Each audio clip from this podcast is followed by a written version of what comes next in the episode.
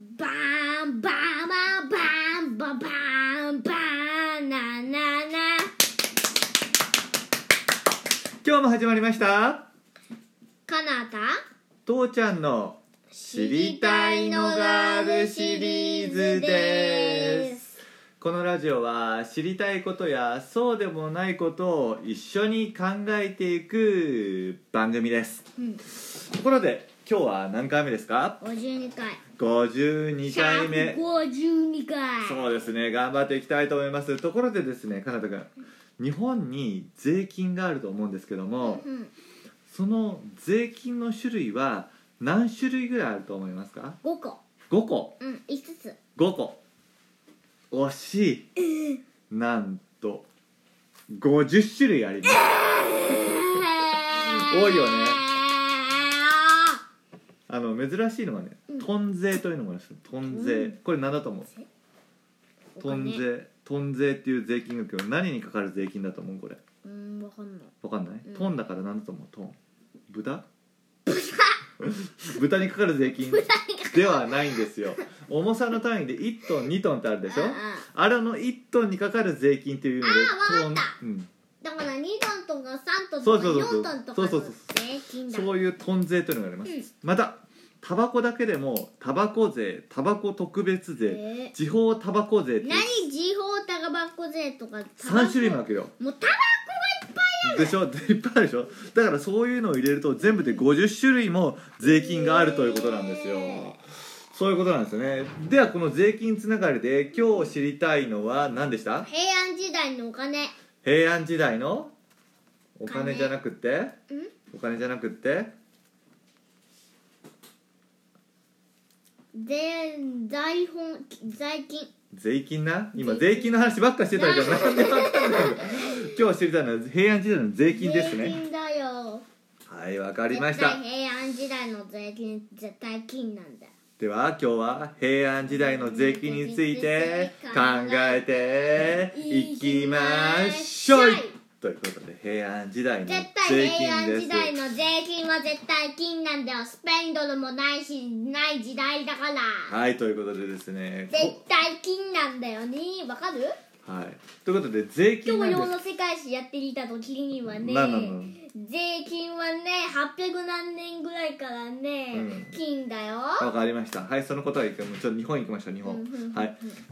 だから日本も金だと思うんだえよっと税金はですねうんうん天皇から土地を借りてそれを耕してそれを出たお米を払うっていうのあがーそういう税金の手段だったんですけどもそそうれそうがいう天皇サイクルか、そうそうそうそうそれだったらさ天皇サイクルカナダはさ借りたものをさ一生懸命さうんあの耕したいと思ううんいやいやできんよ一人ねじゃん、えねえだからさ一回一回ちょちょちょちょ一回返さなくゃちゃいけないもんねうんうん返さなくちゃいけないもんねうんうんだからね公伝永年資材法っていうのをしましたまた難しいつまり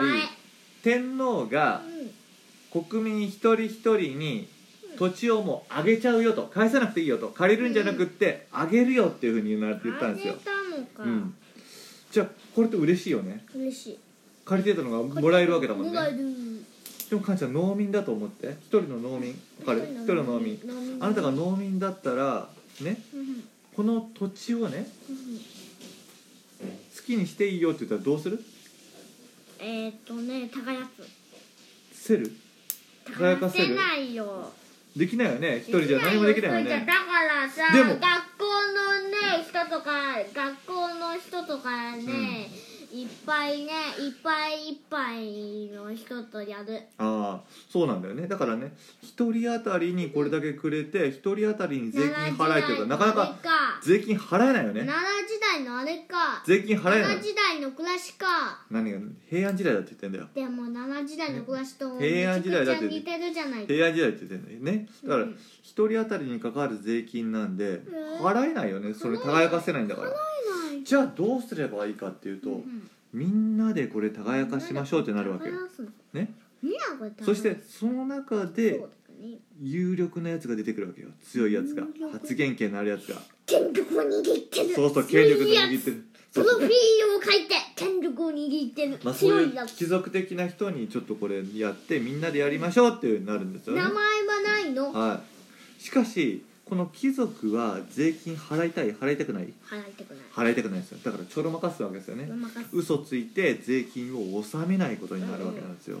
じゃあどそうそうすると天皇に収入はいくいかない行かないいかなくなるよねじゃあ天皇困るよね困るそ困ったそそして困った作戦作戦第二を考える第二を考えるよねということは今度は第二この田んぼ一つあたりに対して税金をかけますよってことになるわああけー田んぼ一つに税金わかる一人当たりじゃなくて一つ当たりに税金だから田んぼをいっぱい持ってれば持ってるほど税金がかかるよっていうことですわだけよからこれで一円二円三円四円ってそうすると貴族とか有力農民から税金が取れると思うよねうんうんいっぱい持ってんだからいいいっぱい持ってんだからいっぱい税金納めようと思うけれどもこの有力な農民や貴族は税金納めたい納めたくない納めたくないよ納めたくないよそしたら余計プラモデルとか買っちゃうそうなんですよねそし作戦大て事も失敗そして天皇はあのなかなかさコントロールできなくなってコントロール国司というのを立てます国司というのを立てます、国司といううのを立てて彼が国司がみんなから税金を徴収するようにするわけですよ。するようにするのかねえ国司が来たらカナダ嬉しい、嬉しくない嬉しくないぞ税金取られるだけだもんなそうそうそうそんなん絶対嫌だよな絶対ねそれよりねファンがいないとダメだ、ファンで絶対ねちょっと父ちゃんのパンがダメなんだって何がね国司ね国司が立てられたわけですね、うん国司から税金を取るようにするわけなんですようんそしてこの国司も地方に行きたくないよね例えばこの人が京都に住んでてね京都に住んでる今から長崎で国司やってくださいって言ったら嫌でしょやだ行きたくないでしょ痛くないそだしからたら余計愛知県に行ったんでだからうん国司も代わりに俺の仕事やってよって頼むことがあるわけですようんへえだから国司 B としましょうか国士 B 国司 B じゃあ B こは兄弟じゃあこの国司 B は国司 B の国士兄弟は国司 B になるとどういうふうになると思う国司 B はどうしたいみんなから税金を取って自分のものにしたいよなそうそうそしたらね、また天皇を治める税金がない、なくなるわけだよねそしたらびっくりそしたら天皇が大貧乏になってしまうそしてこの税金をちょろまかしてきた貴族とか有力農民が出てくるわけだよね、うんそれはすごい土地を持ってるから国司からいっぱいお金を取ら取られるかもしれないわ大け丈夫かごめんごめん国司からいっぱいお金を取られるかもしれない変な声出すな国司からいっぱい変お金なおかんへもういい変なよ声国司からいっぱいねお金を取られるかもしれないわけよ、じゃあこれは国司えっ、と有力農民にとっていいこと悪いこと悪いこと嫌だよねやだじゃあどうしたいこれ追い払いたいよねもう国司を払いたいよじゃあどうする国士をうどうするーんちっちけああっち行けかあっち行け追い出したいよね追追いい出出したいよしねたいあっち行けあっち行けって言っただけで国司出てく出ていか出ないてかないよね自分だってお金もらいたいもんねそしじゃたらねボコボコボコボコはしてないよねジャイアンみたいにぶん殴ってあそうですよね脅すわけですよね、うんジャイアンみたいにぶん殴ってということで脅すこの脅すのが貴族とか有力農今民だがったらね直接しないんですうんよ、うん直接せずに誰にさせるかっていうとこれが登場した武士ですえ武士武士武士っていう人がこの土地を広大な土地を守りますよと守り国司から守りますよっていうので武士が台頭してくるわけですよあわかりますーうんそうすると武士の権力は上がる下がる